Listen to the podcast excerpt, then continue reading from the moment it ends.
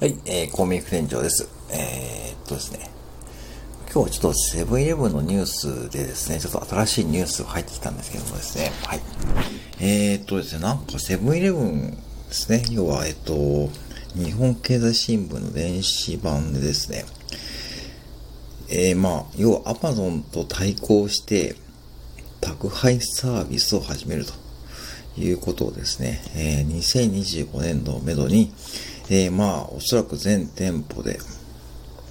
全約2万点を活用した宅配事業に参入するということでですね、え、今ちょっと見てですね、え、まあ、 Voicy でも日本経済新聞でもですね、えー、配信されてたんですね。ちょっと聞いてびっくりですね。えー、まずね、えー、まずね、一つだけ言いたいのはですね、えー、現場の人は多分知りません。はい。うん。あのね、これ、セブンイレブンで働いていて本当に思うんですけども、基本的にですね、お客さんとかその方が情報が早いんですよね。で、僕ら従業員の方が結構その戸惑うこともあってですね。うん。まあ、これは今回このニュースも多分知らないと思います。もちろんうちの従業員さんも知らないし、もしかしたらこれオーナーとかも知らない人もいると思うんですけども、うん。で、まあ、このニュース、はい。で、どう思ったかというとですね、まあ、アマゾンと対抗するらしいですね。まあ、アマゾンとコムなどに対応、まあ、そういったこう、ネット通販に対抗して、えー、要はですね、小売業の競争は新たな段階に入ると。まだ競争するのかって感じですね。うん。まあ、本当にね、まあね、あのね、もちろんわかりますけどもですね、まあね、もうちょっとね、あのー、今ね、メルカリとかもね、すごい受付が増えてますし、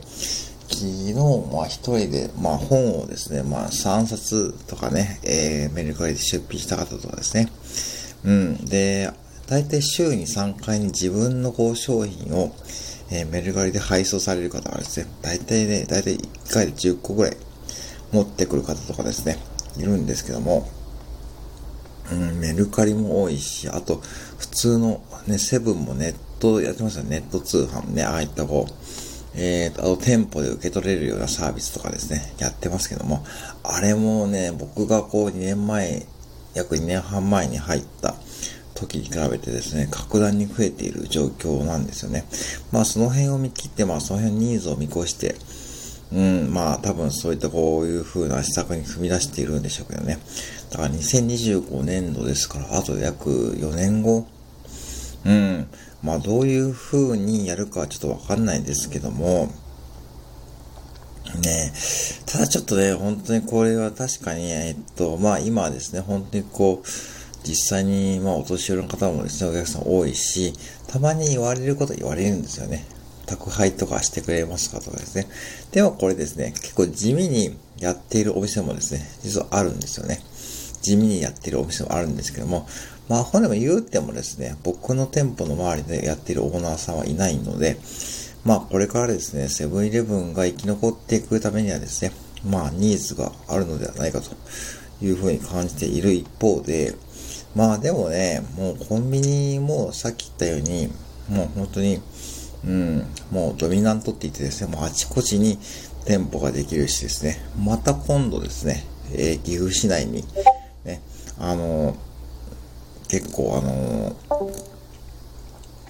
あの、要は大通りが岐阜の環状線っていうのがあるんですけども、その通り沿いにまたですね、新しいセブンができるんですよね。まあその辺も結構激戦区ですからね、どうなのかわかりませんけども、うん、本当にこんだけ薬局もあってですね、うん、薬局も今はですね、もうウェルシアとか24時間やってるとこもあるし、って考えると、まあ、こうやって外に目を向けるのはとてもいいことだというふうに思う一方で、まあ、どうやってね、やっていくかとか、まだ明確じゃないんで、うん、ちょっとね、現場の人たちはね、どうやって対応するのかってことですよね。で、うん、まあ、宅配ってことになると、またこう違うシステムが導入されて、ね、またその分ね、どうやってね、やるかわかりませんけども、まあ本当にまだ全然ね、未知数ですけど、まあ、これニーズがあるのかどうかってことですよね。うーん。